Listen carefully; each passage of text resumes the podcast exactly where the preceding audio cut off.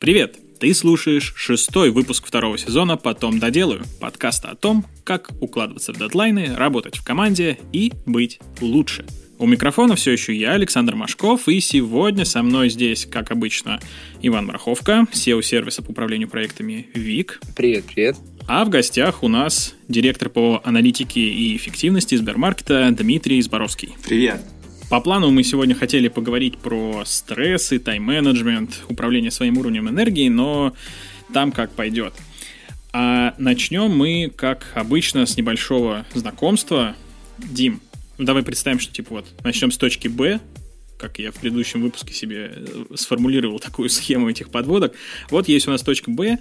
А, расскажи, пожалуйста, кто ты, где и чем ты сейчас занимаешься? А, точка Б – это Сбермаркет. Э, у меня официальная позиция называется как-то вице-президент по данным и а, росту. Я правильно тебя представил тогда? А, да, ну я, честно говоря, сам путаюсь. Но, в общем, смысл один и тот же. В, в фундамент, э, значит, там один. Э, про то, что я отвечаю за все, что связано с, с данными, с аналитикой, с там, машинным обучением, вот эти все сложные слова, там, искусственный интеллект и эффективный рост, эффективность платформы. Вот, а, как мы уже там выяснили, это больше про какую-то математику. Вот, и э, параллельно с этим у меня есть там часть каких-то проектов, которые, э, что называется, пробона, когда ты делаешь просто что-то очень социально значимое, бесплатно, просто потому что ты чувствуешь э, свой долг или тебе просто это нравится. Вот, я еще работаю в театре. Э, вот недавно я перешел из театра Станиславского и Немировича Данченко в новую оперу. Э, я там тоже отвечаю на самом деле за эффективность. Там, помогаю директору где-то больше денег заработать,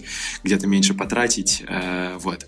Поэтому глобально как-то так. Э, я такой математик, который э, полюбил бизнес и вот сейчас пытается где-то вот здесь вот вертеться. А много проектов вот так у тебя, ну, кроме Сбермаркета? А, нет, один, конечно, это, это иначе не хватит времени. Да, mm-hmm. театр это такое, второе по выходным, что называется. Давай тогда перейдем к точке А. Как ты оказался там, где сейчас работаешь, как ты оказался в Сбермаркете, что этому предшествовало, откуда ты вообще начал, где учился, как начал карьеру. Расскажи, пожалуйста. А, я учился на физтехе и закончил его там по образованию математики. Где-то курсе на втором я пошел воплощать свою мечту школьную, стать разработчиком. Я работал в лаборатории Intel, мы что-то делали, какие-то компиляторы, э, ускоряли, э, в общем, что-то очень такое сложное, низкоуровневое. В какой-то момент я э, понял, что у меня нету преимущества конкурентного перед теми людьми, с кем я работаю. Я очень рано услышал фразу про то, что должен всегда понимать в чем-то лучшего остальных, и за счет чего ты станешь там, лидером. И я понимал, что просто огромное количество ребят, с которыми я работаю, они естественным образом тратят больше времени на то, что они делают, потому что им это гораздо больше нравится. Я не мог сидеть э, просто неделями над книжками, изучать какие-то алгоритмы, э, программировать, э, просто потому что мне не доставляет такого удовольствия, как это доставляло ребятам. И в какой-то момент я понял, что я здесь успехов-то не добьюсь. Э, вот, потому что просто натурально то, что для меня работой является, для них не является работой. Вот, и поэтому я пошел себя искать, пошел э, работать в McKinsey. Э, McKinsey Company — это такая консалтинговая компания, стратегический консалтинг, все дела. Там провел два с половиной года, там было много разных интересных проектов, там начиная от банков или там от атомной энергетики, заканчивая всякими эм, очень технологическими проектами из Силиконовой долины. Эм, вот. Э, собственно, там я как раз, э, у меня тоже был проект с театром, после которого я там и остался. Вот, и там э, в моменте новый, новый генеральный директор пришел в театр и попросил помощи консультантов, чтобы помочь ему разгрести там, текущую оргструктуру и все такое. Вот, я не, не, не думал, что... Эм, я, я до этого в театре был раз четыре, наверное, за всю свою жизнь. И решил испытать удачу, подошел, сказал, а можно попробовать? Не знаю, чем вам могу помочь, просто, пожалуйста, очень хочется. Э, и так совпало, что генеральный директор сказал, ух ты, классно, мне как раз нужен человек, который э, циферки мне будет читать. Вот, так у меня появилась первая работа, которая до сих пор идет, э, такая э, в плане full-time проект. Э, когда я ушел из McKinsey, я перешел в Get, ну, это Get Taxi в тот момент, мне кажется, была. Вот, занимался эффективностью тоже, там, московского рынка, что-то тоже про распределение заказов, поездок и всего такого. Потом ушел в Яндекс, как, в момент, когда Яндекс такси сливался с Uber. Вот, и после этого Эм, человек, с кем я работал в McKinsey, потом я работал с ним в Гете, эм, так мой товарищ, ментор, наверное, даже наставник, э, он получил позицию в небольшом стартапе, Instamart он назывался, он получил позицию SEO, э, просто позвонил, э, сказал, Дим, давай, э, хочу, чтобы ты перешел, и тут мне с цифрами тоже помог. Вот, в тот момент э, это был э, супер маленький стартап, там даже непонятно было э, вообще, на сколько месяцев у нас есть финансирование. А в Яндексе, ну, сами понимаете, там значит, капсулы для сна и вот это все. Там на кофе-поинтах просто каждый раз какие-то фуршеты, каждый час тебя обновляют, просто на тележках заводят еду. Вот, решил рискнуть, ушел туда, и вот я там уже почти три года, с тех пор мы выросли в 115 раз, стали лидерами даже вообще всей доставки продуктов э, питания в России. Э, нас э, год назад чуть-чуть больше, наверное, официально к себе присоединил Сбер, экосистема Сбера. Вот, и мы взяли э, их имя, Сбермаркет, соответственно, поменяли, э, значит, брендинг.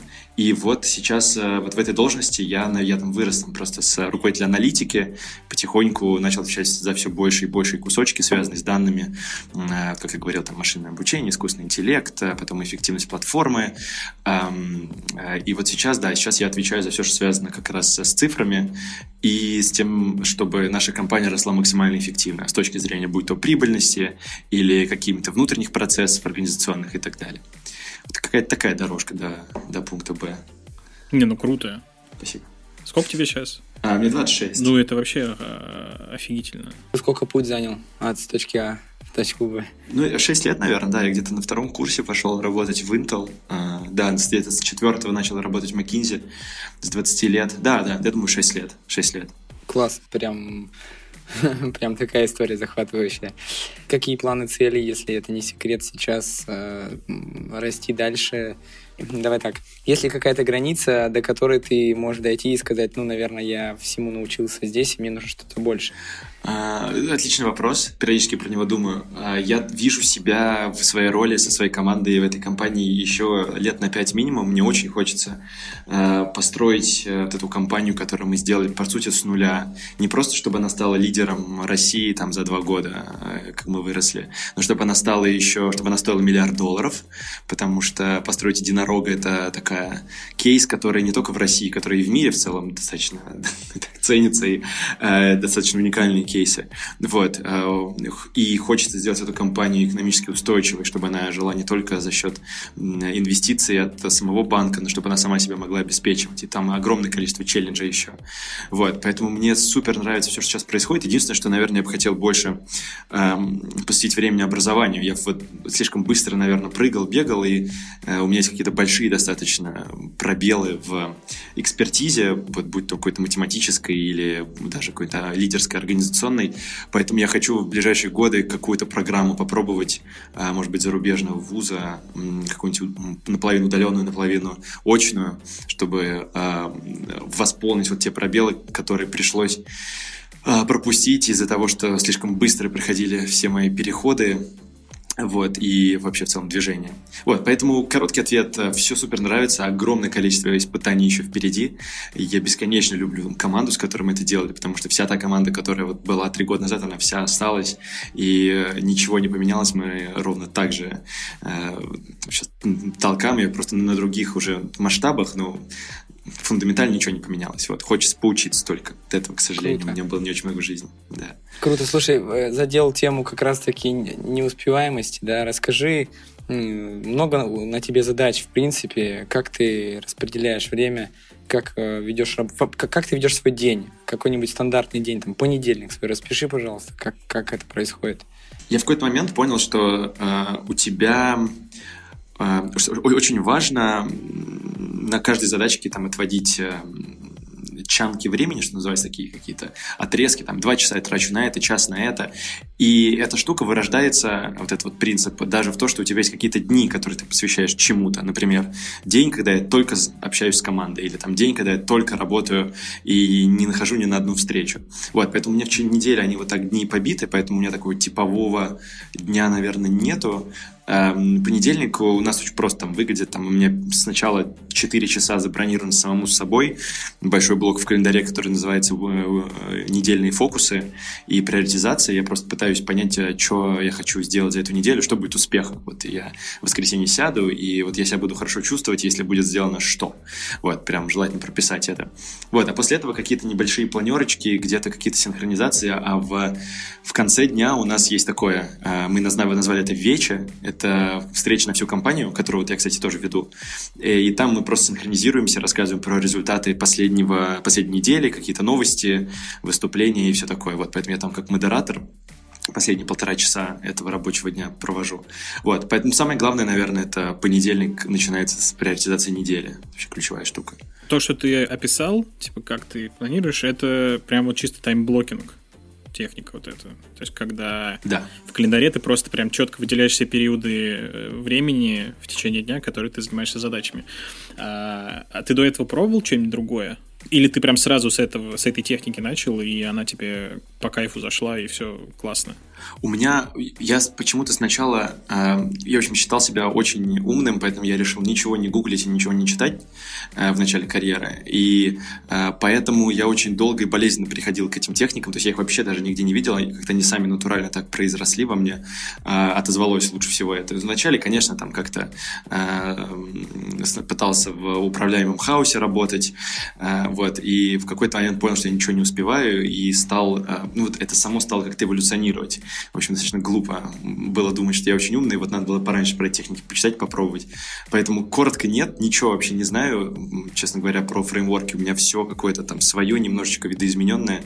Э, вот, но time blocking реально крутая штука. Вот прям э, единственное, что работает.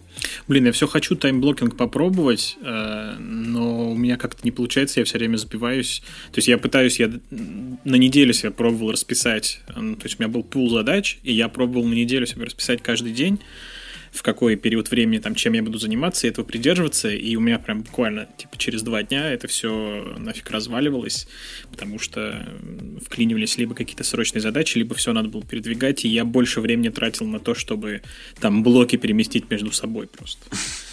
У тебя такого нет? А, а это очень важная штука на самом деле.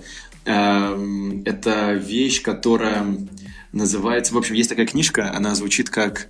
Э, я не помню, как она звучит на английском. Смысл в том, что э, типа что-то про то, что не, не, не, на работе никогда не должно быть огня, как-то вот как так книжка называется. Э, смысл в том, что там э, рассказывают про практики всяких э, силиконовых компаний в плане э, из Силикон Долин.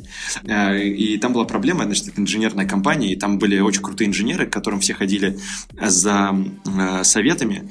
И э, автор говорит, ну вот это типичная история, когда есть один очень умный человек, к нему все всегда ходят, и поэтому он в конце дня всем помог, а ничего своего не сделал.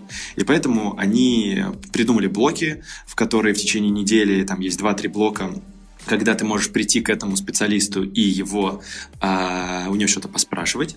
И он говорит, естественно, тут же возникает вопрос, а что, если прям очень все сильно горит и нужно прибежать, иначе там компания разрушится. И вот там самая главная фраза была, и тебе надо просто ждать. Вот это ключевая штука, вот прям осознанно заставлять себя, не позволять, э, ну там, что там доходило до таких совсем экстремальных вещей, типа люди просто не отвечали в чатах, там закрывались в комнатах, чтобы воспитать вот это уважение к э, чужому времени. Поэтому я думаю, здесь очень важно просто какую-то силу применить, там даже, может, к себе, и сказать, что вот я не буду, вот я не буду это двигать. Вот прям, вот, вот ну ничего, скорее всего, не случится плохого. Там, если генеральный директор поставил встречу или еще что-то, всегда можно объяснить. Поэтому вот у меня, например, день четверг, в котором у меня только звонки с командой. Вообще никто не имеет права там ничего ставить. Ни генеральный, там, ни фаундер, там, даже если совет директоров, я его пропускаю, потому что у меня есть там день, который э, все мои ребята в команде, там, от э, моей прямой команды до там э, интернов, которые пришли неделю назад, они э, с, бронируют время в моем календаре, и никто другой не имеет права. Поэтому я просто осознанно, жестко все скипаю, все встречи, которые прилетают со стороны. В общем, мне кажется, здесь надо немножко просто силы прибавлять. У меня, у меня это, по крайней мере, так получилось получилось. Я просто начал так немножко злиться. Ну, по-доброму. Блин, ну смотри, ну это сейчас у тебя так. То есть сейчас я понимаю, вы в целом в такой в относительно финансовой безопасности, да, под крылом у Сбера, можно сказать, вот. А до этого, когда вы были прям стартапом-стартапом, так можно было делать? Ты так делал? Ну, потому что мне кажется, что просто что... Ну, я, может быть, не прав. Мы вот в предыдущем выпуске с э, Гаджи Оливом из Free разговаривали про стартапы, и, ну, я в стартапах новичок, и у меня сложилось просто такое ощущение, и вот там за, в то время, которое я в стартапе работаю, что ну, стартап это как раз огонь, то есть там всегда что-то горит, то есть всегда это нужно что срочно делать, потому что иначе это все забуксует и не разовьется. Э, согласен. И да, я действительно, я, говорю сейчас про компанию уже устоявшую. Все. Конечно, стартап это контролируемый хаос, но вот там без э, островков, так скажем, своей собственной безопасности и спокойствия вообще никак нельзя выжить. Э, мы тоже там это на своей шкуре испытали, что если у тебя постоянно что-то горит, то у тебя фокус смещается. И у нас были такие ежедневные врумы, мы просто каждый день начинали с встречи там на полчаса утром, где мы планировали, что нам нужно сделать, и старались придерживаться того, что происходит, то, то, то, чего мы напланировали на день.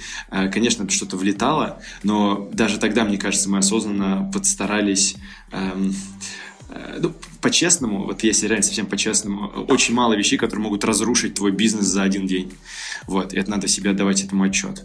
Поэтому э, до какой-то степени, как минимум день, э, практически любая задачка может подождать. Вот, поэтому здесь, наверное, там немножечко не надо в тот экстрим уходить, про который я вначале сказал. Это там действительно для более, наверное, спокойных работ, э, уже устойчивых. Вот, но все равно, все равно, все равно, вот э, э нельзя оправдывать себя, что вот, мол, ой, у меня сейчас куча дел, я человек-оркестр, надо сделать и там, и там скорее всего, э, вот эта многозадачность не сработает. Вот. Наверное, вопрос всегда вот этого уровня э, твоей жесткости в личной дисциплине. Наверное, в стартапе она может быть чуть, чуть-чуть более лайтовая. А ты вообще веришь в многозадачность? А, а, нет. Я, очень, я, я согласен с тем, что у вас как раз в подкасте было про это рассказано, в восьмиминутном таком э, отрывочке. Мне тоже кажется, что это вещь про, э, про то, что э, ты, ты можешь делать только одну вещь э, сфокусированно, эффективно, э, вот, и когда ты пытаешься успеть все остальное, это неправда. Мне кажется, это вообще в целом базовая проблема, это вот это про тайм-менеджмент, что э, тайм-менеджмент это не про то, как успеть все 100% задач, а про понятие, какие 80% задач вообще не нужны, и успевать только то, что нужно. И э, там есть огромное количество разных э, мысленных экспериментов, э, упражнений, чтобы определить вот эти задачки. Вот. Но, скорее всего, когда ты делаешь много задач параллельно, э, ты либо имитируешь работу, даже, может быть, не со зла, может быть, просто чтобы чувствовать себя занятым, и таким образом ты себя не чувствуешь эм, плохим сотрудником, даже если ты не двигаешься. То есть вот здесь очень важно не путать движение с прогрессом. Вот, поэтому, возвращаясь если про многозадачность, нет, это не работает, это очень часто реально для того, чтобы просто возможно, даже себя успокоить, что что-то происходит. Гораздо тяжелее сказать, я не буду делать ничего, кроме одной задачи сегодня, чем сказать, давайте я сделаю пять задач, просто для всех. Кайф. Смотри, вот ты говорил про успевание, да, что типа, ну, не нужно стараться все успевать, да, нужно выделить важные дела да. и успевать их. А, но у тебя в целом, ну, много проектов, то есть, ну, Сбермаркет, работа в театре, и, насколько я понял, ты еще преподаешь. А, да, преподаю. А, да, да. Ну, там, на самом деле, еще если говорить просто про те активности, то это там не только проект, это же еще бывает а, там спорт достаточно активный. Плюс у меня еще двое детей, поэтому, поэтому у меня... А, да, да, да. А, ну, им два года, они двойняшки. Вот. Но а, это все равно, это не то чтобы облегчающий фактор. Вот. Тогда у меня вопрос к тебе. Вот сейчас на фоне всего этого как ты все успеваешь? Потому что у меня, ну, у меня типа, ладно, у меня два проекта и один ребенок.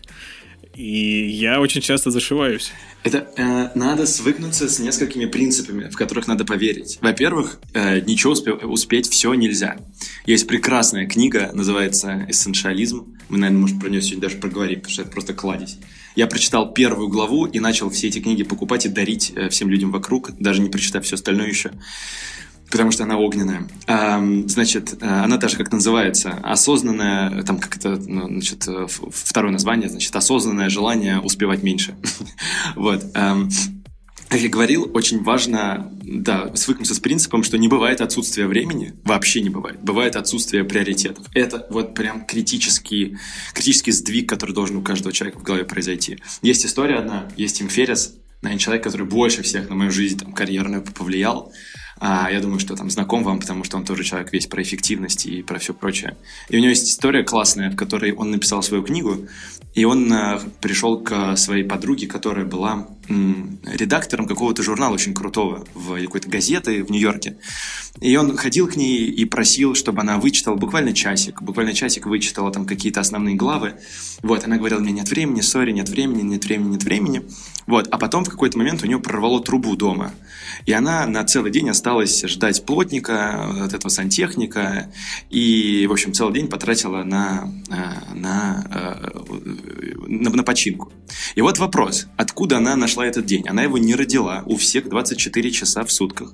Но просто в ее приоритете было не пойти на работу, а вот вместо, э, вместо того, чтобы, например, там, не жить в болоте, которое затопит обязательно ее дом. Поэтому здесь всегда вопрос приоритетов. И если ты осознан с этим и сам с собой рефлексивен, и такой говоришь, я, например, осознанно сейчас не пойду к друзьям, потому что мне реально надо поработать. Или я не пойду работать осознанно, потому что я хочу провести время с детьми. Или я не пойду сегодня в зал, а, потому что это не приоритет. Не то, что меня нет времени на зал, да это все глупости, а потому что я реально хочу отдохнуть. Вот просто я устал. И мне кажется, это очень важный принцип про то, что не бывает отсутствия времени, вот, а бывает отсутствие приоритетов. И вообще слово busy, да, такое английское, там, или занятость, оно для меня такое ругательное. Это оно типа означает по сути, отсутствие контроля над личной жизнью. И мне оно очень не нравится. А у тебя что, вообще не бывает таких ситуаций, что ты прям зашиваешься? Не, бывает, конечно, по работе. Ну, то есть это не это не бывает э, в плане, там, я не успеваю, например, провести время с детьми, или у меня там, я, мне не бывает такого, что я не успеваю поработать вот в, ну, в общем смысле. А, у меня просто бывает, что какие-то задачи выпадают за рабочий день, просто потому что я их там неправильно оценил. А, но на, на, на глобальном уровне у меня все очень гармонично, я там очень долго это строил как раз, и очень важно просто быть честным реально с собой. Вот, ну и опять же, да, у меня там есть много разных там техник или э, мысленных экспериментов, которые помогают тебе э, приоритизировать штуки э, всякие в своей жизни и э, тайм-менеджить. Мы и про них тоже можем поговорить. У меня там тоже какой-то свой, свой пул накопился. Да, расскажи, расскажи что это за техники такие? Самое важное действительно понять. Э, ну, иногда мысли будут очень такие банальные, потому что все на самом деле правильно, оно очень банальное. Э, надо понять, что самое главное вообще из вещей у тебя сейчас есть. Например, когда я работаю, мне очень нравится правило значит, мысленного эксперимента э, про, там, про цифру 2. Сейчас расскажу. Значит, вот ты работаешь очень много, очень много работаешь, э, переживаешь стресс, и у тебя сердечный приступ случается. Все, ты приходишь к врачу, он тебе говорит, слушай, э, беда, теперь тебе нужно делать э, все дела свои только в течение двух рабочих часов в день. Вот если ты будешь работать больше двух часов в день, э, у тебя, ну все, ты помрешь. Реально будет очень тяжело. И я себе задаю вопрос, там, а, очень часто каждый день, типа, а вот если у меня было всего два часа рабочих, на что бы я их потратил? И это очень сильно меняет перспективу на самом деле, а, что важно, что нет. И дальше этот мысленный эксперимент продолжается. Ты, например, работаешь два часа в день, как тебе предписал доктор, а потом ты такой, ну, блин, поработаю четыре, или, может быть, три, а может быть, где-то пять. И у тебя второй сердечный приступ. Все. И доктор говорит, слушай, чувак, реально, какое-то чудо, что ты не умер, но я теперь запрещаю тебе работать больше, чем два часа в неделю. Бах! И вот это на самом деле очень еще больше меняет перспективу всю, когда я каждую неделю думаю, если у меня было всего два часа рабочих в неделю, на что бы я их тратил?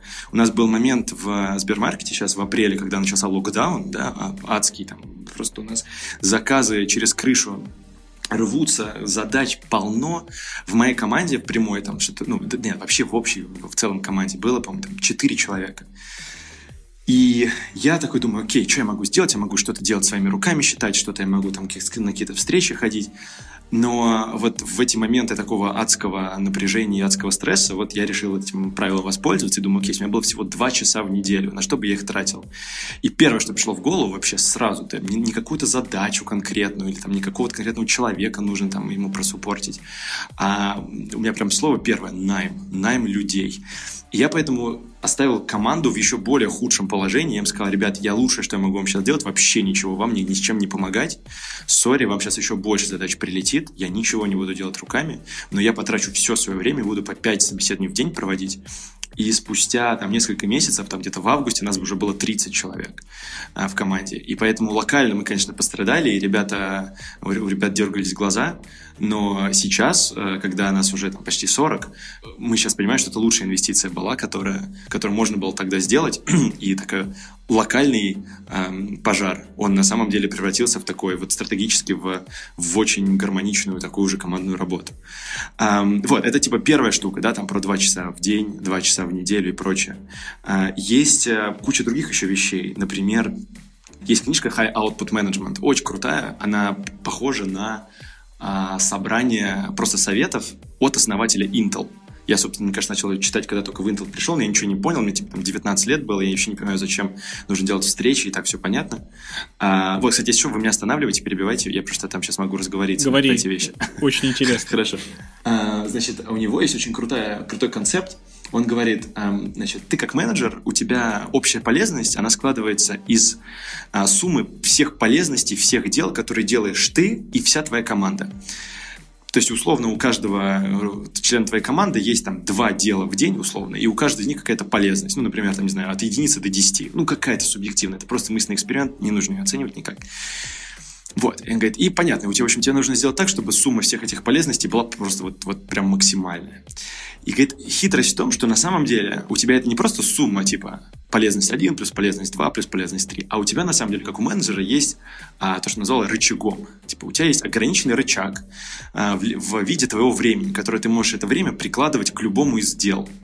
И получается, что э, вот этот вот рычаг, он на самом деле является мультипликатором. Ты можешь прийти в какое-нибудь дело, и вот оно, например, так имело там полезность, типа там, не знаю, 8, а ты как-то вот пришел и своей экспертизой приложил там свой рычаг, и оно, например, у тебя там эта полезность увеличилась там в три раза. И поэтому у тебя как менеджеру нужно думать про то, эм, где твоя полезность с точки зрения времени, она будет иметь максимальный мультипликатор. Но это все звучало бы слишком просто, если бы не было обратной стороны. Хитрость в том, что этот рычаг, он может быть не просто типа меньше единицы, и по сути при, прикладывая свое время, ты по сути уменьшаешь, типа умножаешь там на 0,5 полезность. Но на самом деле она еще может быть отрицательной. Например, ты в, влетаешь в какую-то задачку, начинаешь микроменеджить чувака, ты тратишь свое время, но полезность не только не прибавляется, она еще убывает, потому что чувак демотивируется, и потом в итоге выгорит уйдет, скажет, зачем мне такая работа, где мне не доверяет руководитель. И поэтому для руководителя очень важно понять, где, в какие задачки вот это вот применение рычага, оно самое полезное. И для меня это, я для себя это выписал это две-три штуки. Первое – это hiring, реально. Куда, что бы я ни делал, вот инвестиция в людей, в найм новых людей или там каких-то приглашений консультантов всего прочего, это одна из лучших инвестиций, которая просто может быть. И второе, это любые там one-on-one или а, какие-то performance review, извините за англицизмы, ну, в общем, какие-то просто синхронизации, спринты с командами, потому что человек может там работать, работать, допустим, там, не знаю, три недели, грустный, а ты пришел и час с ним поговорил, мотивировал, спросил, что у него болит, там, что-то пообещал, где-то поддержал, сказал, что все хорошо, дал больше контекста, потому что человек мог в ограниченном контексте переживать. И он вот следующие три недели просто вот светится и делает гораздо больше, чем ты бы мог сделать. Ты, по сути, мультиплицируешь через этих людей. Поэтому правило оно тоже очень важно, и там для рулевого руководителя надо понимать, вот как он это ограниченное, очень важно своего рычага, как его применить. Дальше я вот по, по, по жизни смотрю, вот есть огромная и, наверное, даже есть у этого какое-то название у этого принципа. А, ну вот в радиотехнике это называется позитивная обратная связь. Ты, когда даешь на вход какой-то сигнал, он у тебя еще увеличивается еще больше. И в жизни, на самом деле, все так происходит. Все же говорят, там, типа, деньги к деньгам, там, бедные беднеют, богатые богатеют и так далее. И эта штука, она ее надо очень хорошо просто осознавать тоже, потому что позитивная обратная связь, она позитивна не в смысле эмоций хороших, а что это означает, что обратная связь усиливает вход, то есть на выход подается еще больше усиления как бы входного сигнала. И вот про тайм-менеджмент, про тот же самый, а, условно, чем больше ты проверяешь свой имейл или там чаты в Телеграме, а, тем, чем, тем больше ты отсылаешь сообщений или имейлов. А чем больше ты отсылаешь писем, тем больше ты их обратно получаешь. И вот этот вот круг, он, он как по спирали начинает раскручиваться так, что в какой-то момент ты понимаешь, что ты весь день уходит на, на отвечание писем. И здесь очень много там очень простых вещей есть, типа, например, отключить вообще нотификации в, в телефоне и осознанно сделать так, чтобы ты управлял своим телефоном, а не он тобой. И ты такой раз в час заходишь знаю, в Telegram или в WhatsApp, посмотрите, кто тебе что написал. У меня был товарищ на работе в Гете, он, он настроил фильтр в почте, где все письма летят в архив. Просто все, каждое письмо летит в архив. Вот, и, соответственно, у него была философия, что если что-то важное, мне либо позвонят, либо напишут еще раз, соответственно, какой-то апдейт, как-то апнут это письмо, и тогда оно уже попадет ко мне в основной ящик, и я посмотрю. Вот, а если не важно, если ко мне не вернулись там в течение трех дней, если я не ответил, потому что я его даже не увидел, значит, не так важно было без меня справиться. Могу продолжать. Давай, давай, да. Я записываю, подожди. А, есть обалде... Вот эта книжка «Эссенциализм» а, Джорджа Макки, по-моему, его зовут. Джордж Макки. Да. А, у него есть очень крутое правило, можем его назвать правилом замены хозяина. Оно звучит очень круто. Если ты не организуешь собственное время, то кто-то другой это сделает за тебя. И там, угадай, сколько он тебе оставит э, в этом плане, э, не очень много. И это очень важная штука, что на самом деле э, твое время стопудово будет организовано. Вот, вот прям сто процентов. Не будет такого, что ты будешь сидеть и плевать в потолок. Вот вопрос только, кто это сделает, ты или кто-то другой. И с этим тоже надо свыкнуться, потому что, ну да, потому что время самый важный ресурс, там твое внимание самый важный ресурс, за него там все маркетологи, не знаю, руководители и прочее борются, поэтому самое лучшее, что ты можешь сделать, это там, держать его под контролем. Э, есть такие правила, ну, очень там популярные, там, там правило Паретта, да, там 80-20, что называется, там 20% усилий дает 80% результата. Все про него знают, но, но, наверное, его нужно даже как-то по-другому интерпретировать.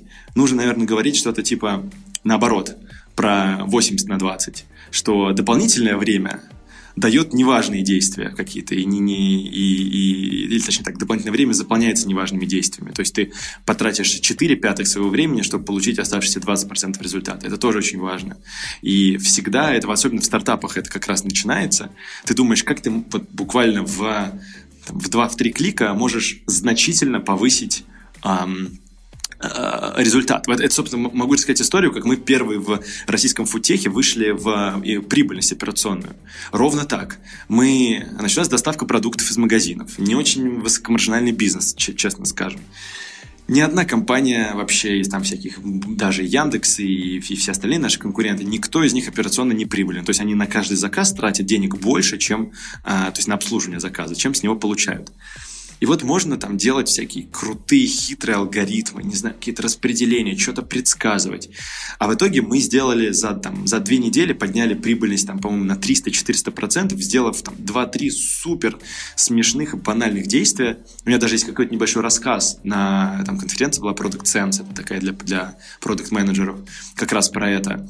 Э, где мы просто посмотрели там распределение минимального чека, э, значит, по заказам, посмотрели распределение там э, тяжести тяжелых заказов и, и сделали там несколько простых вещей. Мы там подняли минимальную стоимость заказа, сказали, слушайте, ребят, вы там заказывайте себе не, не на тысячу рублей, а минимум там типа на полторы или на две. Ну вот извините, мы не можем там возить заказы по тысячу рублей, это нам супер невыгодно.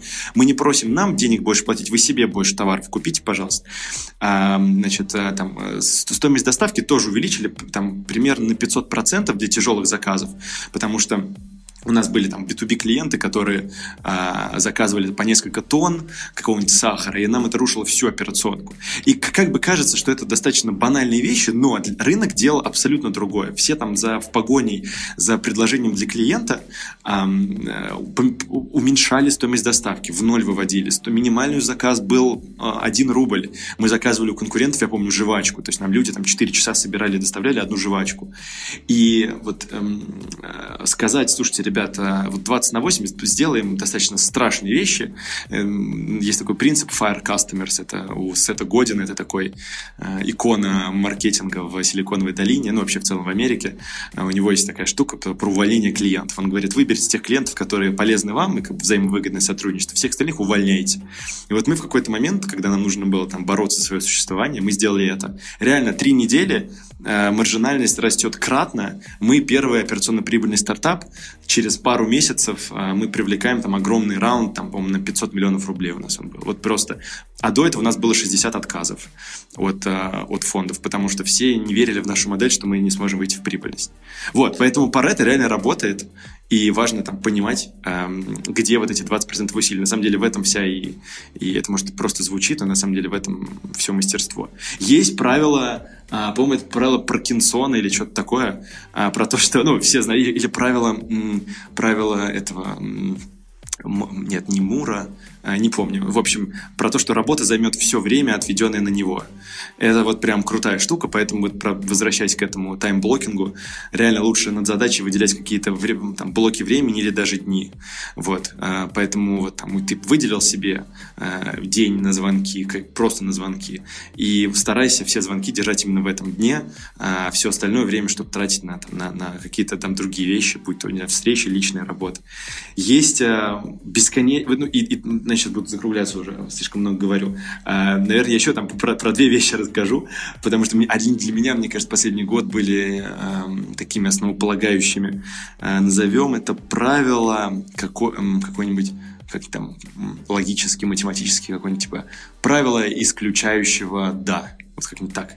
Э, фраза, которая сильно повлияла вообще на меня в плане как там на руководителя или там человека, который просто следит за своим временем, приоритизирует. Фраза звучит... И да, и то, что я постоянно всем в своей команде говорю. А, значит, фраза звучит так, что когда ты говоришь «да» чему-то, на самом деле в этот момент ты говоришь «нет» всему остальному. И это очень простая, но очень глубокая фраза. Реально, у тебя время ограничено.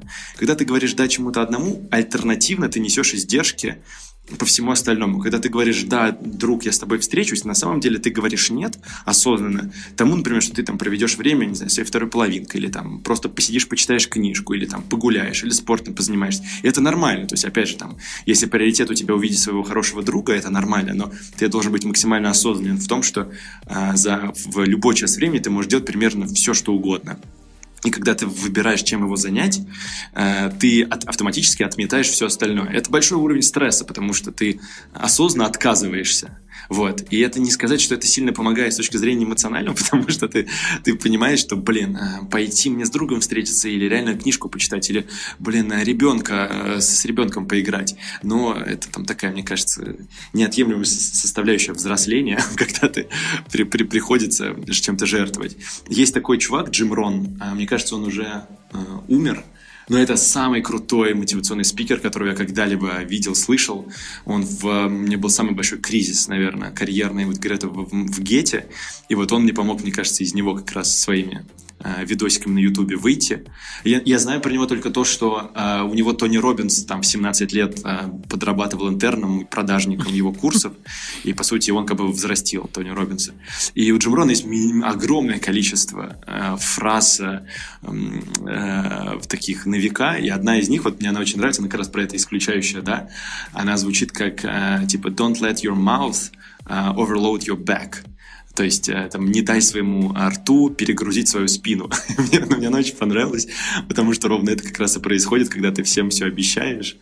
Вот. И, наверное, вот последнее как раз, если про эссенциализм говорить, э, у этого у автора, у него есть эта фраза, тоже, а очень короткая. И она мне тоже кажется гениальная. Я тоже постараюсь ее всем передавать. И э, мы даже в какой-то момент просто ее распечатали, там от руки написали и просто положили где-то у себя на столе рабочем, чтобы на нее постоянно смотреть. Э, фраза звучит как, э, значит, э, как, э, ну, такая характеристика какого-то человека. Типа э, overworked, but underutilized. То есть перерабатываемый, ну, то есть человек, который много перерабатывает, но не утилизированный. И это тоже, мне кажется, максимально гениально, потому что ты можешь работать очень много, но с точки зрения эффективной утилизации не делать ничего. Вот тоже мы про это говорили. И Джим Бронс тоже говорит, у него есть там фраза, что-то типа «don't mistake movement for, for achievement» или «for progress». То есть а, очень легко спутать движение с прогрессом. Вот эта ловушка какой-то занятости, и в нее очень легко попасть. Опять же, ты сам себя в нее заманиваешь, потому что ты создаешь видимость, куча встреч, ты что-то делаешь, какие-то задачи, какие-то письма отвечаешь, у тебя есть какое-то ощущение того, что ты в потоке. Вот. Но на самом деле, скорее всего, ты просто двигаешься, и прогресс, он обычно происходит рывком, а не каким-то таким э, размазанным, равномерным движением. Вот. И А, поэтому, да, я бы, наверное, вот на этом как бы и закончил свой большой монолог. Извините про вот это вот overwork, but underutilized. И как главное правило тайм-менеджмента — просто понимать, что нужно делать. И, скорее всего, делать нужно очень мало вещей, а все остальное нужно не делать. Мы даже у себя на уровне компании сформировали видение, что мы каждый квартал э, не говорим, что мы будем делать. Потому что и так все понятно, что надо делать с продуктом, что надо делать с бизнесом, какие города открывать, плюс-минус, понятно, в какую сторону нужно идти, развивать свои отношения с партнерами, все и так понятно. Э, главный вопрос, на который сейчас мы отвечаем, это чего мы не будем делать. И вот это гораздо более сложная задачка, когда ты осознанно пытаешься от чего-то отказаться. Блин, круто. Слушай, да, спасибо тебе большое, очень круто. Слушай, а у вас внутри команды, переключимся немножко на команду, задачки кто распределяет? Ну, то есть э, ты кому-то ставишь задачи или это на на совещаниях или как вы это делаете? А, мы, ну, в общем, нет. А, я ничего не ставлю почти никому. А, у, меня, у нас достаточно распределенная структура, то есть у нас есть большое количество лидов, которые работают а, с разными командами. Там есть, например, лид, который отвечает за, за маркетинг, а, есть там лид, который отвечает за продуктовую аналитику, лид, который отвечает за машинное обучение с продуктом и так далее. А, значит, а, я, обычно я на каких-то стендапах, которые у нас раз в неделю проходят, я рассказываю контекст, что происходит в компании, какие у нас приоритеты, какая у нас миссия, цель. Просто лишний раз, чтобы мотивировать ребят, все настроить как такой на генеральном плане.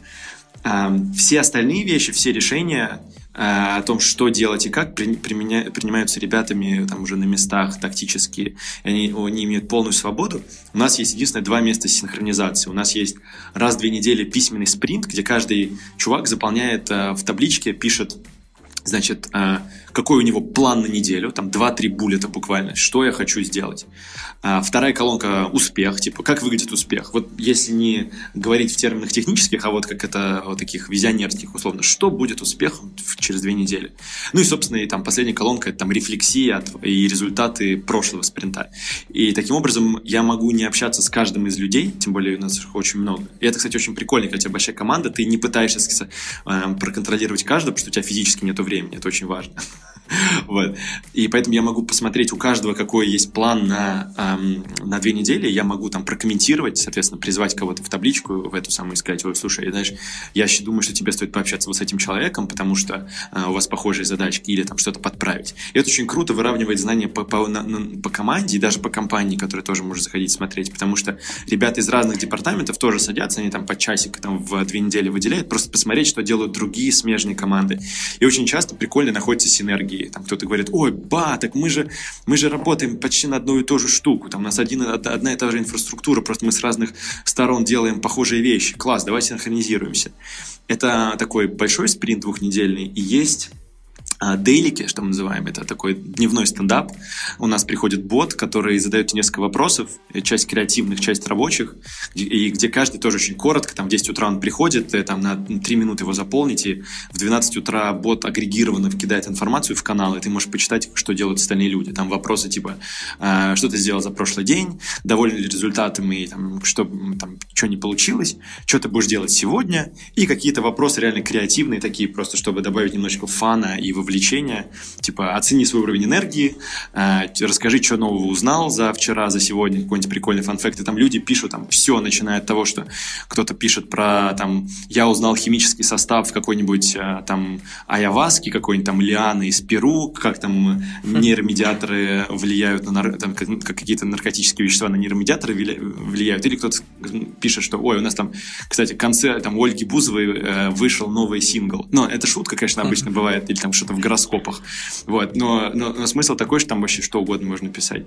И последний вопрос, типа, что-то, какие-то пожелания. Поэтому и того э, знания выравниваются у нас как бы на уровне стендапа, когда мы, и я просто рассказываю, что происходит в компании, что важно глобально. Ребята все делают дальше сами. У нас очень самостоятельные, классные ребята. Вот. И есть два места симка. Один дневной, короткий, и один чуть более расширенный, двухнедельный, чтобы на уровне какого-то такого э, тактического стратегического вижена э, сбиться. Вот. Э, но ключом, конечно, ко всему является какая-то автономность, потому что реально просто невозможно э, за всеми уследить, когда у тебя там три человека, ты еще пытаешься это сделать, когда шесть ты пытаешься над большим трудом, у тебя не получается, где-то когда человек 10, ты сдаешься и понимаешь, что самое лучшее, что ты можешь делать, просто доверять людям. Вот. А вот, несмотря на все то, что у тебя все спланировано, да, и выглядит как идеальный график, бывает такое, что ты выгораешь, и если выгораешь, то где ты берешь энергию, как восстанавливаешься? Выгора... Бывает. А, бывает, когда слишком много эмоций отдаю там, работе, переживаю за компанию. А, поэтому, ну, стресса, конечно, много, да, и, и с, с энергией обычно тяжело. Но у меня есть там ряд тоже каких-то вещей, которые я для себя с течением времени почерпнул. Я первое вообще такой универсальный способ просто за собой следить максимально рефлексивно. И я, поскольку не умею это делать нормально, то есть я, мне не тяжело вести какие-то там дневники, там, что у меня произошло, писать. Я, я, я очень плохо, мне кажется, в каком-то в текстовом жанре. Я поэтому, но, но я, я, я, не, я зато неплох в каком-то цифровом, поэтому я себе, я как-то зашел на Reddit, э, такой имиджборд большой-большой, главная страница интернета, что называется, и там есть тред, называется «Данные красивые», «Data is beautiful», вот, э, или «Данные это красиво».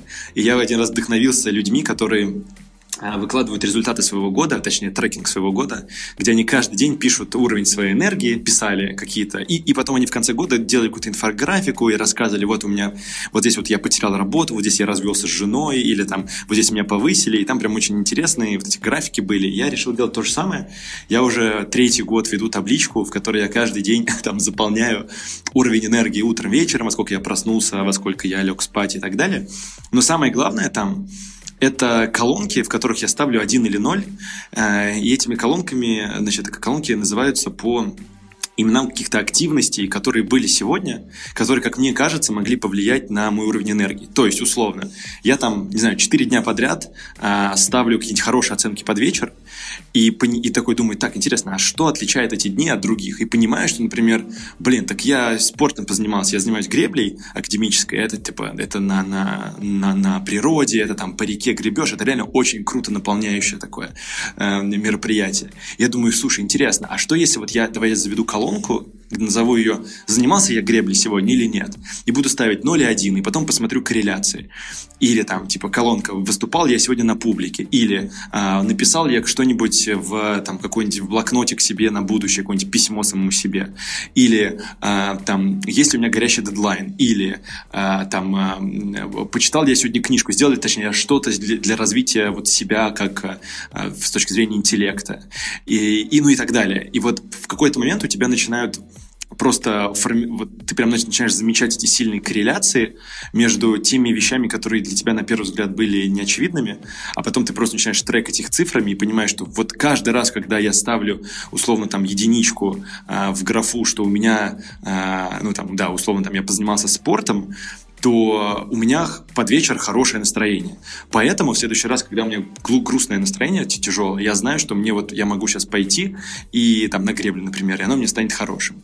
Или, например, там я знаю, что если я почитаю или там поиграю в шахматы а, под вечер, а, хотя бы полчаса, то я буду ощущать себя таким умным человеком, э, и у меня день как будто бы пройдет не зря, как будто бы немножечко развился. Поэтому у меня может быть день очень тяжелый, я просто там на работе тяжело, куча решений, ничего не понятно, грустно, спать хочется, и вот я понимаю, что сейчас, если я буду ставить оценку своему дню, то это будет день в районе 4 из 10, я думаю, так, но обычно у меня есть вот штука, которая меня спасает. Пойду-ка поиграю в шахматы. И вот ты поиграл в шахматы и такой, блин, классно, все не так уж плохо.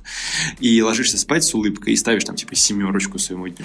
Вот, поэтому там энергию беру из большого количества разных вещей. Главное вот понять, что для тебя работает. Вот для меня это там, в основном это, конечно, спорт. Вот. А, но еще другие какие-то вещи, которые там супер тесно связаны с какими-то моими характеристиками, особенностями. Вот у каждого они свои. Слушай, прикольно. А ты, когда у тебя там отпуск, отпуск или что-нибудь такое, ты как отдыхаешь? Тоже активно? То есть тебя ак- активные активности заряжают энергией, или ты там не прочь тоже поваляться просто, чтобы отдохнуть?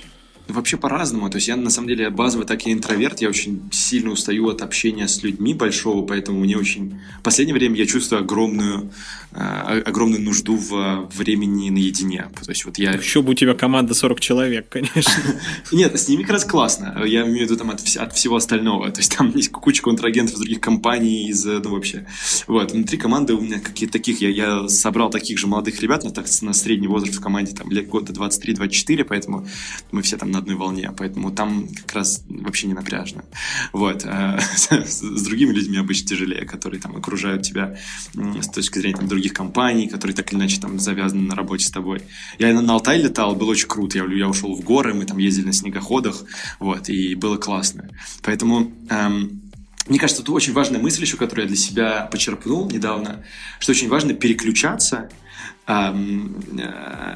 и осознавать, что какой-то стресс или усталость, она приходит из какой-то от какой-то одной части своей жизни. Я в какой-то момент подумал, почему меня гребля так э, расслабляет. А там какая, как эта штука работает? Ты пришел, вытащил, значит, эту самую лодку, э, погреб на ней по воде, э, вот, и ты гребешь, там тебя что-то орет тренер, там, там, ну, быстрее, сильнее, ты думаешь, блин, там, устал, в общем, ты сильно переключаешься от работы. Вот, ты потом, э, значит, пригреб, лодку занес, но магия вся начиналась почему ты потом, вот я какое-то спокойствие дикое чувствовал не в момент э, своей какой-то физической нагрузки, а вот потом я начал думать, почему.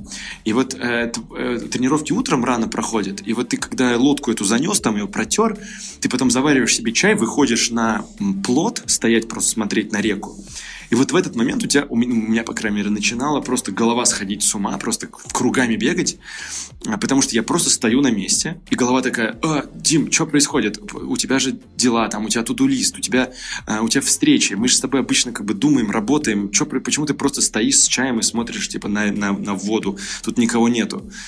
И вот в этот момент у меня пришло какое-то осознание, что я стою и смотрю, потому что а, гребля, на которой я только что был, это часть моей жизни, ровно такая же, как, как и работа, часть жизни. А значит, что да, да, работа, естественно, это очень важная, большая часть жизни, но это не вся жизнь, это только часть. И вот в этот момент ты такой думаешь, ага, как бы тяжело не было в одной из частей, у тебя всегда есть другие, из которых ты можешь там почерпать энергию. Там. То же самое ты можешь прийти в семью и думать, блин, что бы не было сейчас там на работе или, не знаю, в спорте соревнования проиграл, у меня есть там дети, которых я могу там обнять, и все будет хорошо. И, и важно понимать, что а, вот стресс у тебя приходит обычно с какой-то важной части, но вот ну, ну, надо прям осознанно себя заставлять вспоминать, что это не вся твоя жизнь, и что у тебя есть, гора... у тебя есть огромное количество других вещей, в которых ты можешь быть хорош, или в, которые, в которых нет этого стресса. Вот. И важно иметь эти, во-первых, части, и осознанно их переключать и там подкладывать в тот момент, когда э, одна из частей начинает сильно-сильно заполнять все пространство. Вот, поэтому, как бы отвечая на твой вопрос, наверное, там любая активность подходит. Важно просто вот менять, менять э, вот эти фокусы вообще в голове и постараться максимально сменить картинку. Очень хорошая идея, нам мне вот SEO подсказал наш. Он говорит, когда едешь на долгий отпуск, надо менять отели. Он говорит, вот мы там были сейчас где-то не на море были, говорит, и мы три раза поменяли отель, пока жили там в течение, там, по-моему, двух недель. Вот, и у нас получилось как будто бы три отпуска. И я вообще, говорит, три, я трижды перезагрузился. Причем Прикольно. там он и читал, и что-то бегал, и, и все такое. Вот, поэтому здесь вот это вот переключение, контекст очень крутой. Кстати, во многом э, куча же всяких э, ученых классных, типа там, тоже Колмогоров, например, а у них у всех э, неплохие разряды по спорту. У Колмогорова, по-моему, был какой-то разряд по, ну, условно, в то время еще, значит, по лыжам, там он на каких-то соревнованиях выступал, там у всех ребят, кто МГУ, э, значит, э, формировал, или там тот же самый физтех, э, они все неплохо, да, на лыжах бегали, просто занимались какой-то легкой атлетикой. Вот, я думаю, что это не просто так. Слушай, а скажи, пожалуйста, ты вот эти единички и нолики по своим задачкам, вернее, по своему ощущению, там делал ты что-то или не делал, в Excel делаешь или, или где? Да, да, да, у меня Google Sheet такой большой, я, чтобы можно было с телефона зайти, там, с компьютера, и там такая большая-большая простыня. А, а что используешь для планирования дня и блоков? А, ну, календарь — это вообще гениальная вещь, мне кажется.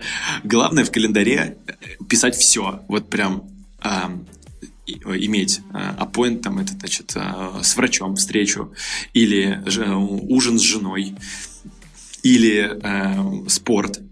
У тебя должно быть все, у тебя ничего не должно лежать в голове, потому что человеческая оперативная память очень ограниченная, мы как бы там эволюционировали сколько там, мы 4 миллиона лет вышли из саванны, и все это время мы думали, как нам, значит, э, э, там, съесть сахар или убежать от волка э, или от тигра, и а делать какие-то встречи мы начали, ну, лет 100 назад, наверное.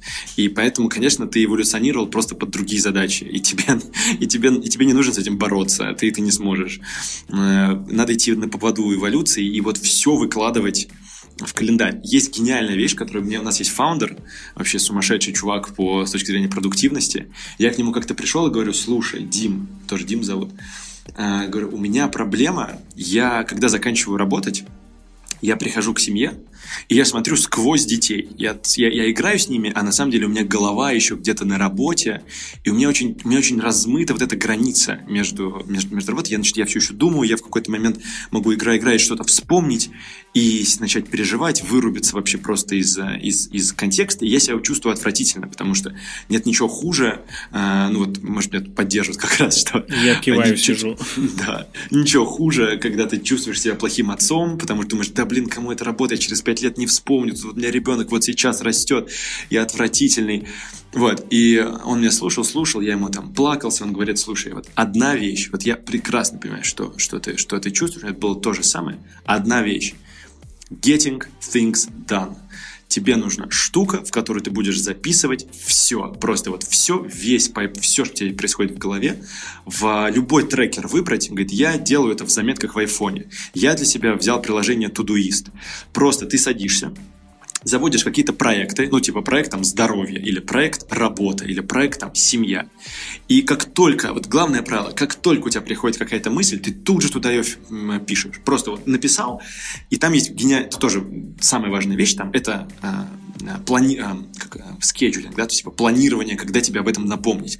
Ты говоришь такой, так, значит, мне нужно позвонить такому-то человеку и, соответственно, напомни мне про это, пожалуйста, в пятницу. Все. И вот когда ты садишься, делаешь полностью дамп, вот просто всю голову в, в, кладешь вот в эти э, тудушки, ты про них забываешь, и ты ничего в голове больше не держишь, потому что ты не переживаешь больше, что ты что-то забыл. Ты должен осознанно сесть, выдать просто все и освободить свою голову. И дальше сама машинка сама тебе напоминает. Вот здесь встреча, вот здесь напиши вот это, вот тут это. Потому что а, ну да, кстати, еще важная штука, founder, он говорит, вот это важный time blocking делать а, не только по работе, а вообще по всем остальным э, сферам своей жизни. Потому что если ты осознанно не выделяешь на это время, у тебя никогда не будет прогресса. Поэтому у тебя должен быть блок, связанный там с э, relationship, как он его называет, да, то есть типа отношения. То есть у тебя должен быть точно забронированное время, когда ты, например, с женой или там с девушкой, вот что бы ни было, э, ты можешь во все остальное время тоже с ней проводить время, но вот, условно говоря, вечер, воскресенье – это ваше время. Или блок здоровья там вот у, у значит, нашего фаундера это блок здоровья, там типа с 11 до часу в субботу.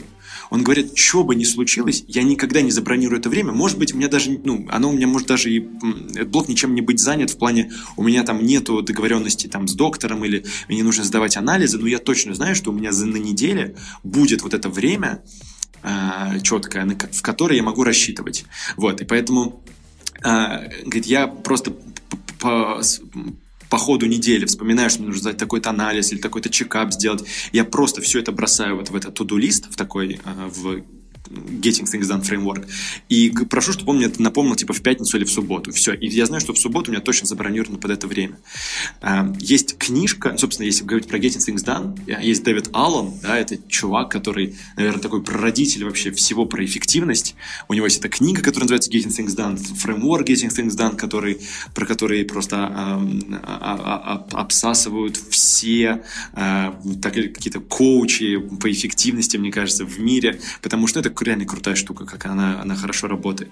Вот, и у него есть книжка, я не читал Getting Things Done, правда, книжку, а, потому что кто-то говорит, что она отлично подходит а, для задач, когда тебе нужно, а, ну, для задач 90-х годов, вот, не 2020 когда тебе нужно имейлы и чаты разгребать, вот, потому что она была написана примерно тогда. Но у него есть другая книжка, называется э, «Готов ко всему», типа «Ready for everything». Она очень короткая, она сделана просто как набор глав с советами. Вообще ничего, там нет никаких историй, каких-то личной автобиографий, как любят писать автор, вообще ничего. Там есть просто набор советов. И там есть очень крутая первая, по-моему, глава про стресс, э, значит, э, и вот про то, как менеджить свои задачки. И фраза звучит как «стресс – comes from unkept agreements with yourself. Типа, стресс приходит от несоблюденных договоренностей с собой. И это важная штука, потому что в момент, когда ты теряешь задачки какие-то, ты переживаешь, ты стрессуешь, потому что, блин, я вроде договорился это сделать, но я про это забыл, а сейчас вот я вспомнил типа ночью, а что бы было, если бы я не вспомнил. Вот, поэтому эм, очень важно вот эти все договоренности с собой фиксировать. И вот я в качестве инструмента использую, да, вот календарь и э, Todoist для меня он отлично подходит. Там вот наш фаундер вообще не заморачивается, это просто э, списки в айфоне, там есть просто встроенное приложение. И важный единственный совет делать это в электронном виде, чтобы у тебя был доступ отовсюду к нему, с телефона, там, с компьютера и все прочее. Потому что листочки работают так себе. Я весь наш, наш разговор пометки делал на листочке, и сейчас такой задумался, блин, вот черт, что делать?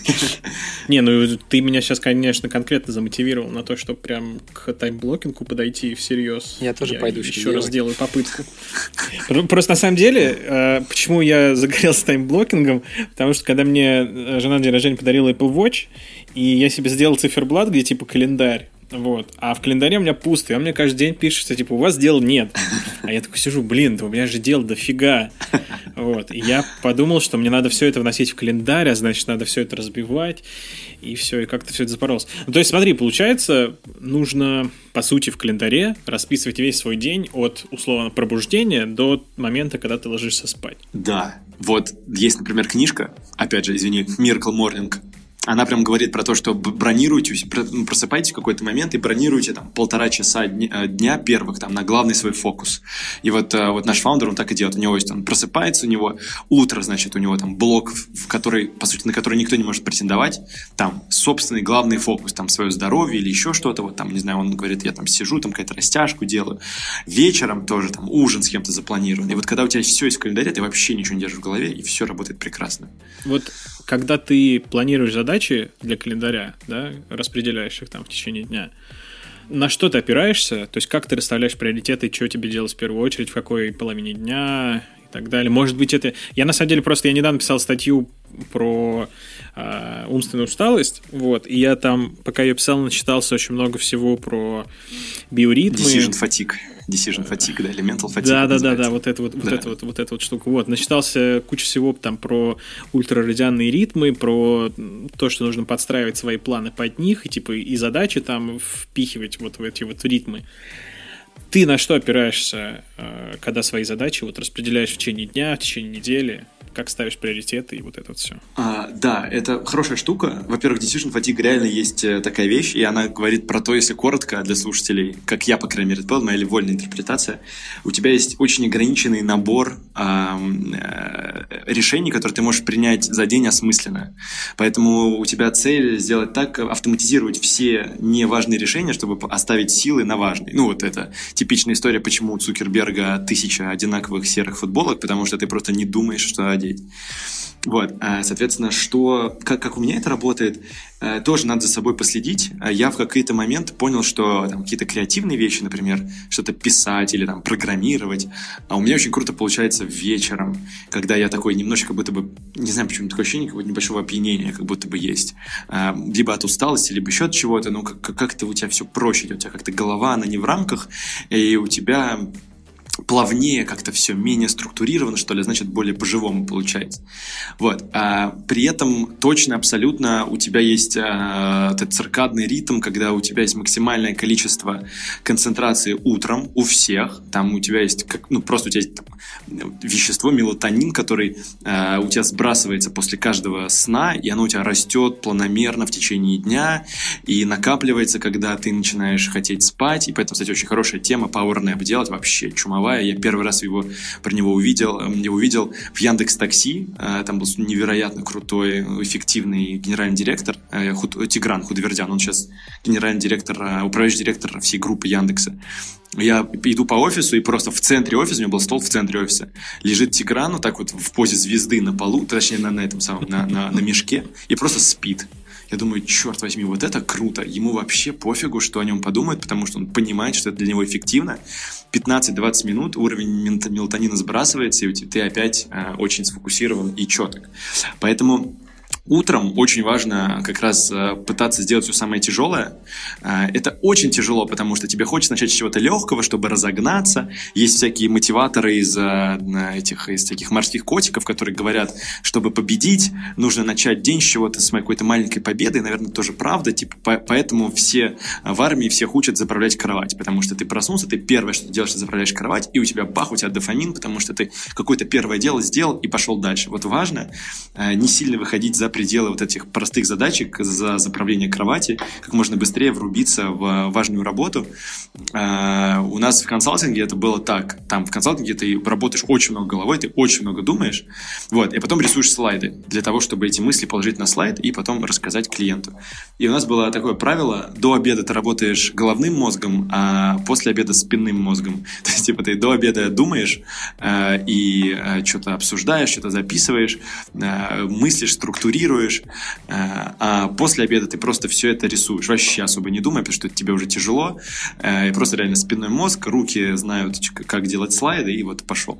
Поэтому, если коротко, помни, что у тебя есть биологическая зависимость от всего, вот, от всех этих ритмов и прочее, надо к ним очень хорошо прислушаться. А, у тебя есть пики в течение дня, которые на самом деле тоже очень индивидуальные. Скорее всего, есть утренний пик, который, если ты не проспишь, то он будет очень эффективный. Скорее всего, на самом деле, есть вечерний пик, и вот важно понять, в какие а, моменты он у тебя, ну, прям на какие, какое время проводится. Я знаю, что у спортсменов, например, я, я знаю, потому что нам тоже это просто ради фана в лаборатории лаборатории олимпийской провели такое тестирование, у них есть э, по там, составу твоему крови, по уровню закисления этой крови, там называется такой пано-тест, э, и по еще многим разным измерениям э, тебе определяется как раз твоя наиболее, эм, наиболее подходящий интервал времени для тренировок, типа когда у тебя организм максимально готов к тяжелым нагрузкам. Вот. Но, к сожалению, там это все делается просто, там ты реально проходишь какие-то тесты, у тебя берут кровь каждую минуту, там тебя колят, потом на центрифуге разгоняют, смотрят там количество, ну, ну, уровень, собственно, лактата в этой крови, как закисляется, и все еще много разных вещей. И там есть очень понятная формула, по которой все дело рассчитывается. С внутренним, конечно, эффективностью гораздо тяжелее, никто так тебе ничего не, не сделает. Вот, поэтому, я думаю, поэтому так это тяжело, и поэтому столько книг, подкастов и всего такого есть на эту тему, потому что это очень тяжело, чтобы э, замастерить. Вот. Но если вообще просуммировать в одном предложении, у каждого есть очень э, личные вот эти вот пики, надо к ним очень хорошо прислушиваться и просто, возможно, даже вести дневник, вот тот самый как раз, и понимать, что, например, вот я сегодня вечером поработал, и у меня было хорошо, а сегодня утром поработал, было плохо, а что я сделал до этого, а что я, я, я не сделал до этого. И вот я думаю, что за несколько месяцев ты реально можешь кратно увеличить свою производительность. Ну и, конечно, отдыхать. Вообще, это важная тема. Отдых – часть работы. Это та штука, которая в которой у тебя мозг работает немножечко по-другому. Есть Дима Мацкевич, э, мне кажется, он сейчас уже достаточно распиаренный чувак, э, основатель Дибрейна.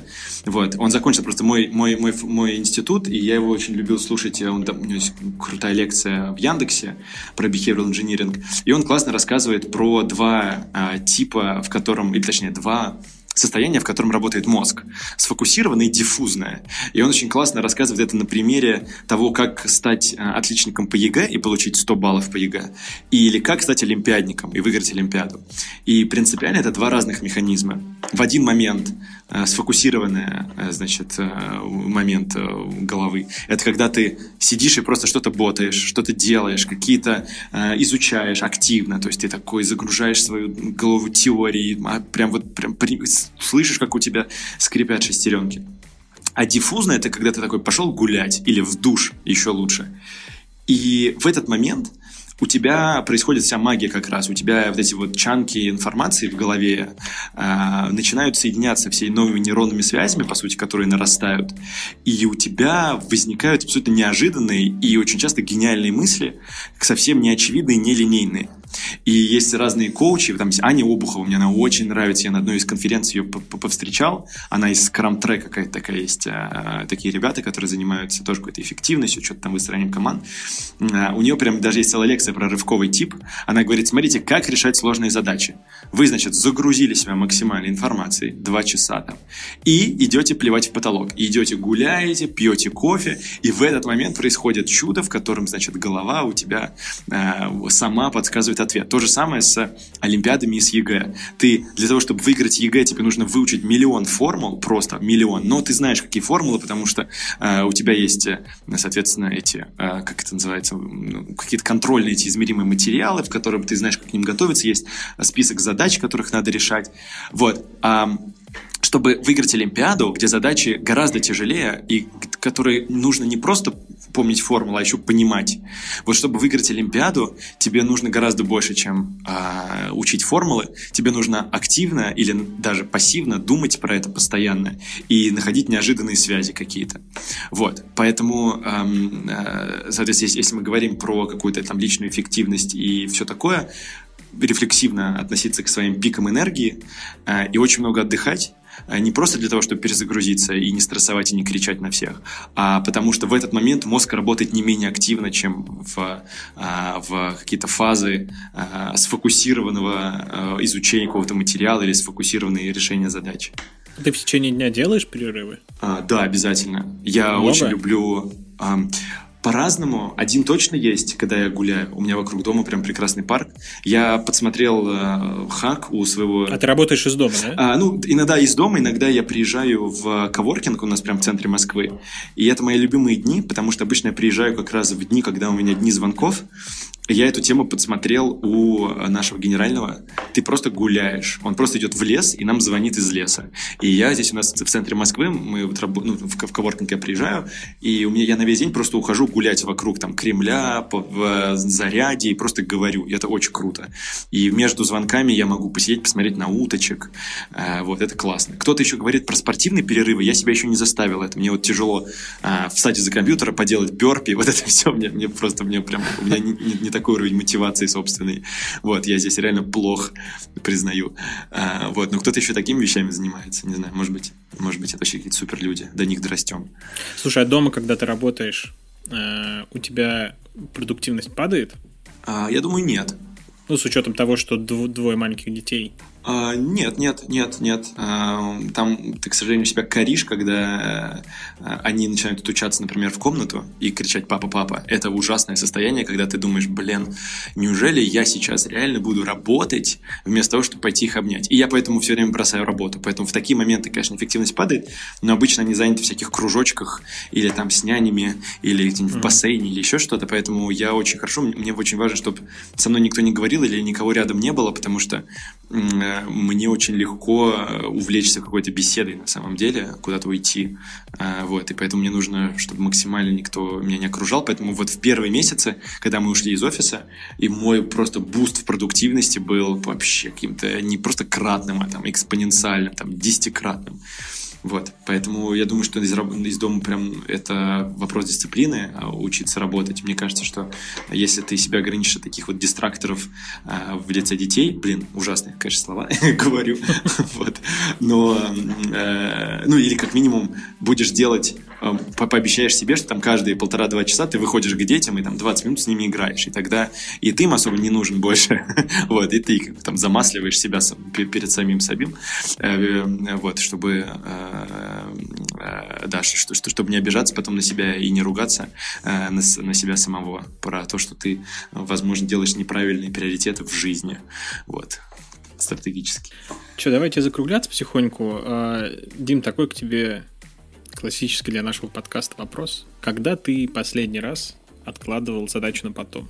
И к чему это привело? Вчера, наверное, а может даже сегодня. Это, это происходит вообще постоянно. И этого не надо бояться. Э, мне кажется, что эм, это, это, это нормальный процесс приоритизации. Вот то, тот инструмент, который мы которым пользуешься приоритизацией, там, будь то вот это тудуист или еще любой другой тудулист, эм, тебе, или там почта даже, что тоже инструмент приоритизации, тебе нужно следовать правилу zero in что называется. То есть у тебя в конце дня не должно быть ни одной задачи.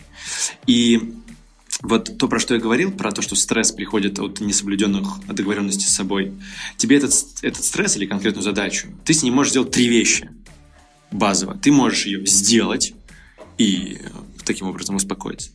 Ты можешь ее а, удалить, потому что она оказалась ненужной. Особенно если там 2-3 раза перенес эту задачу, на несколько дней, и ты задаешься уже вопросом, а нафига вообще я это делаю? Может быть, вообще мне не стоит ее снести? Либо ты передоговориться должен по ней. Например, там э, э, сходить в зал каждый день, и ты такой думаешь, блин, в зал каждый день не могу, поэтому ты, соответственно, можешь либо вообще не ходить в зал, либо ходить каждый день в зал, но это не получается, либо там передоговориться с собой, сказать, я буду ходить два раза в день, это в смысле два раза в неделю, и не буду ходить на железке, как мне все говорят, а буду в бассейне плавать. Вот, поэтому очень важно с собой постоянно договариваться, передоговариваться э, и стараться держать вот эти вот э, inbox твой абсолютно пустым каждый день. И для меня нет вообще никаких Э, даже философских э, каких-то проблем с тем, что я переношу задачки. Мне кажется, это абсолютно естественный процесс, а особенно когда у нас такой быстрый мир, и он все еще ускоряется, и технологии, которые, с одной стороны, вроде упрощают жизнь, они на самом деле ее усложняют, потому что у тебя появляется возможность успевать больше, и как ты можешь от нее отказаться, если у тебя есть возможность и вести машину, и слушать книжку, и еще каким-нибудь там тренажером заниматься при этом. Вот, поэтому это, это абсолютно естественная штука, я бы ее не боялся, вот, и с открытым забралом бы эти все э, челленджи принимал, вот, и, э, ну, да, главное, пытаясь максимизировать свою внутреннюю гармонию, счастье, если для тебя это никак не влияет, то и почему бы и нет. Класс. И традиционная рубрика с советами. Гости у нас обычно советуют слушателям, что почитать, посмотреть, послушать в плане там продуктивности и так далее. Ты в, по ходу выпуска кучу всего насоветовал, я это все выпишу, и оно будет в описании к подкасту со ссылочками там на интернет-магазин какой-нибудь что еще можешь посоветовать? Я думаю, что Тим Феррис, про который я говорил уже, э, это выходит дальше, за, чем его подкаст. Э, значит, у него подкаст там, да, он просто пытается декомпозировать, да, эффективность каждого из человека, кого он зовет. Будь то Арнольд Шварценеггер или какой-нибудь монах, или чемпион мира по кроссфиту, или основатель Инстаграма и так далее. У него есть прекрасные книги, например, Four Hour Work Week, четырехчасовая рабочая неделя, в которой он дает очень большое количество всяких э, инструментов, и тактик да, для личной эффективности. У него есть книжка, называется Tools of Titans, где он просто натурально взял и дистиллировал все вот эти вещи, которые там из сотен подкастов, которые он провел, просто в советы. Ты открываешь и читаешь как энциклопедию, типа какие-нибудь утренние ритуалы, что делают люди по утрам. И там Рэй Дальо, там, да, основатель самого успешного хедж-фонда в мире. Я там делаю то-то, то-то, то. Или там, там Бейонс, я делаю то-то, то-то, то. Tools of Titans офигенная книжка. А, значит, есть эм, Дэвид Аллен, про которого говорил, да, Ready for Everything, прикольная короткая книжка. Есть Марк Мэнсон, э, прекрасный мужик, мне он так нравится, потому что он обычно начинает свои блоги с, э, ну, и на английском, э, чтобы на русском не материться, он такой «Hello, face fuckers», э, и он так как-то пренебрежительно всегда общается и над собой все время смеется. Мне очень нравится, это очень такой честный стиль. У него есть книжка, на русском переводится как «Тонкое искусство пофигизма». Я читал на английском ее, она переводится как «Subtle art of not giving a fuck».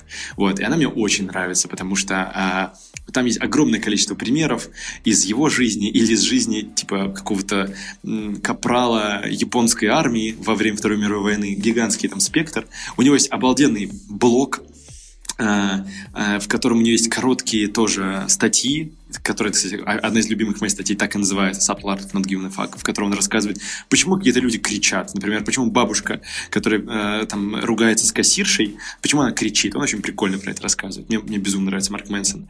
Э, Джим Рон, да, про которого я говорил, у него есть много книг, э, но я бы начал э, с, просто с его э, видео на Ютубе. У него есть огромное тоже количество невероятных, невероятных э, по своей нагрузке смысловой роликов, одна из фраз, которая там больше всего, наверное, меня повлияла в мире, э, это он сказал, типа, it's, uh, он сказал, don't ask for less problems, uh, wish for more skills.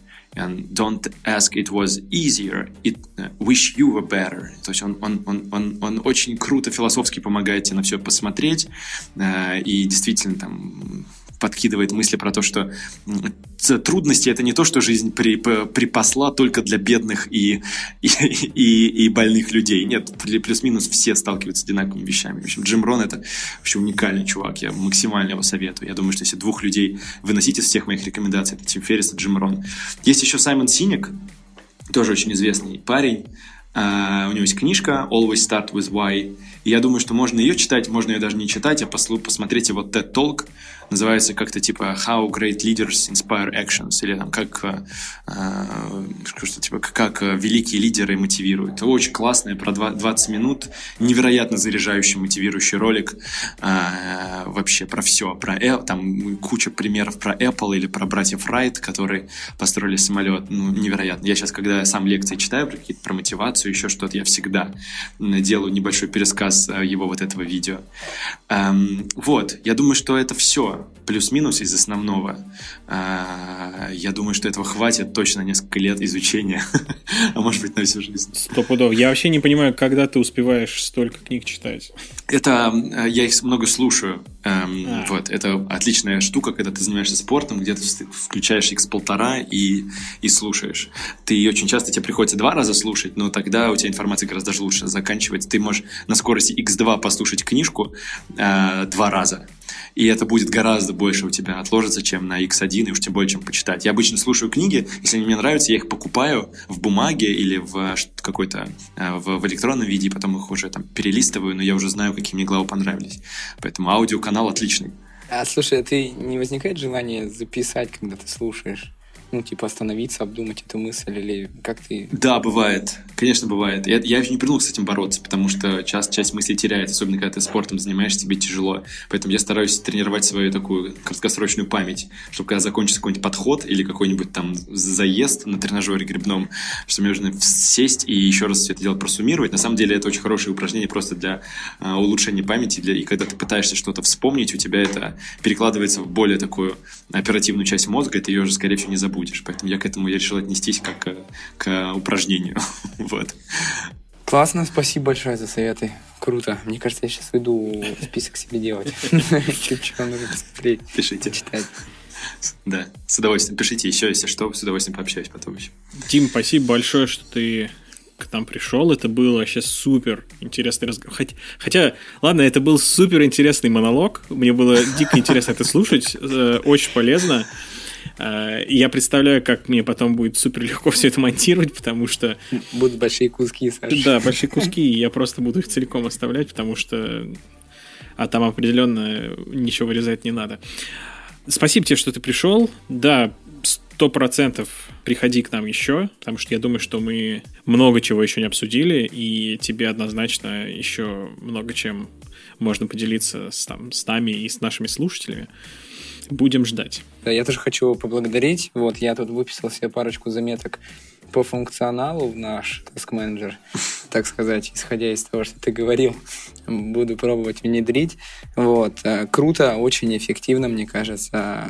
Пока что самый эффективный подкаст, который у нас был. Ну, в плане того, что здесь столько информации и пищи для размышления, что можно сидеть, выбрать пару дней и пытаться э, поработать над этим всем.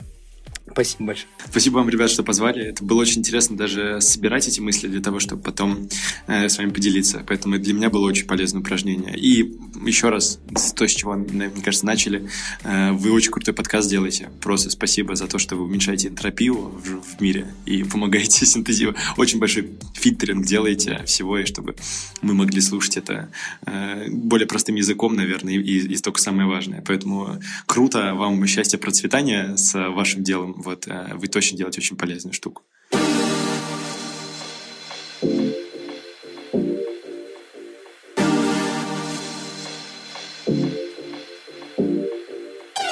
Спасибо, что дослушали этот выпуск до конца. Он был действительно очень крутой, и я надеюсь, что вы много чего узнали полезного. Обязательно делитесь этим выпуском и вообще подкастом со своими друзьями и коллегами. Подписывайтесь, чтобы не пропустить новые выпуски. Если слушаете нас в Apple подкастах, поставьте нам, пожалуйста, там хорошую оценку и оставьте отзыв. Это будет нам приятно, и мы сможем подняться немножко в каталоге, чтобы у нас появилось больше новых слушателей. И еще раз напоминаю, что у нас на сайте есть специальная страничка, на которой вы можете предложить какую-то интересующую вас тему, чтобы мы обсудили ее в подкасте, или какого-то гостя, которого вы хотели бы услышать. Ссылочка будет в описании к выпуску, и также эта ссылочка есть в описании к самому подкасту. Ну и на этом однозначно все. До встречи в следующем выпуске.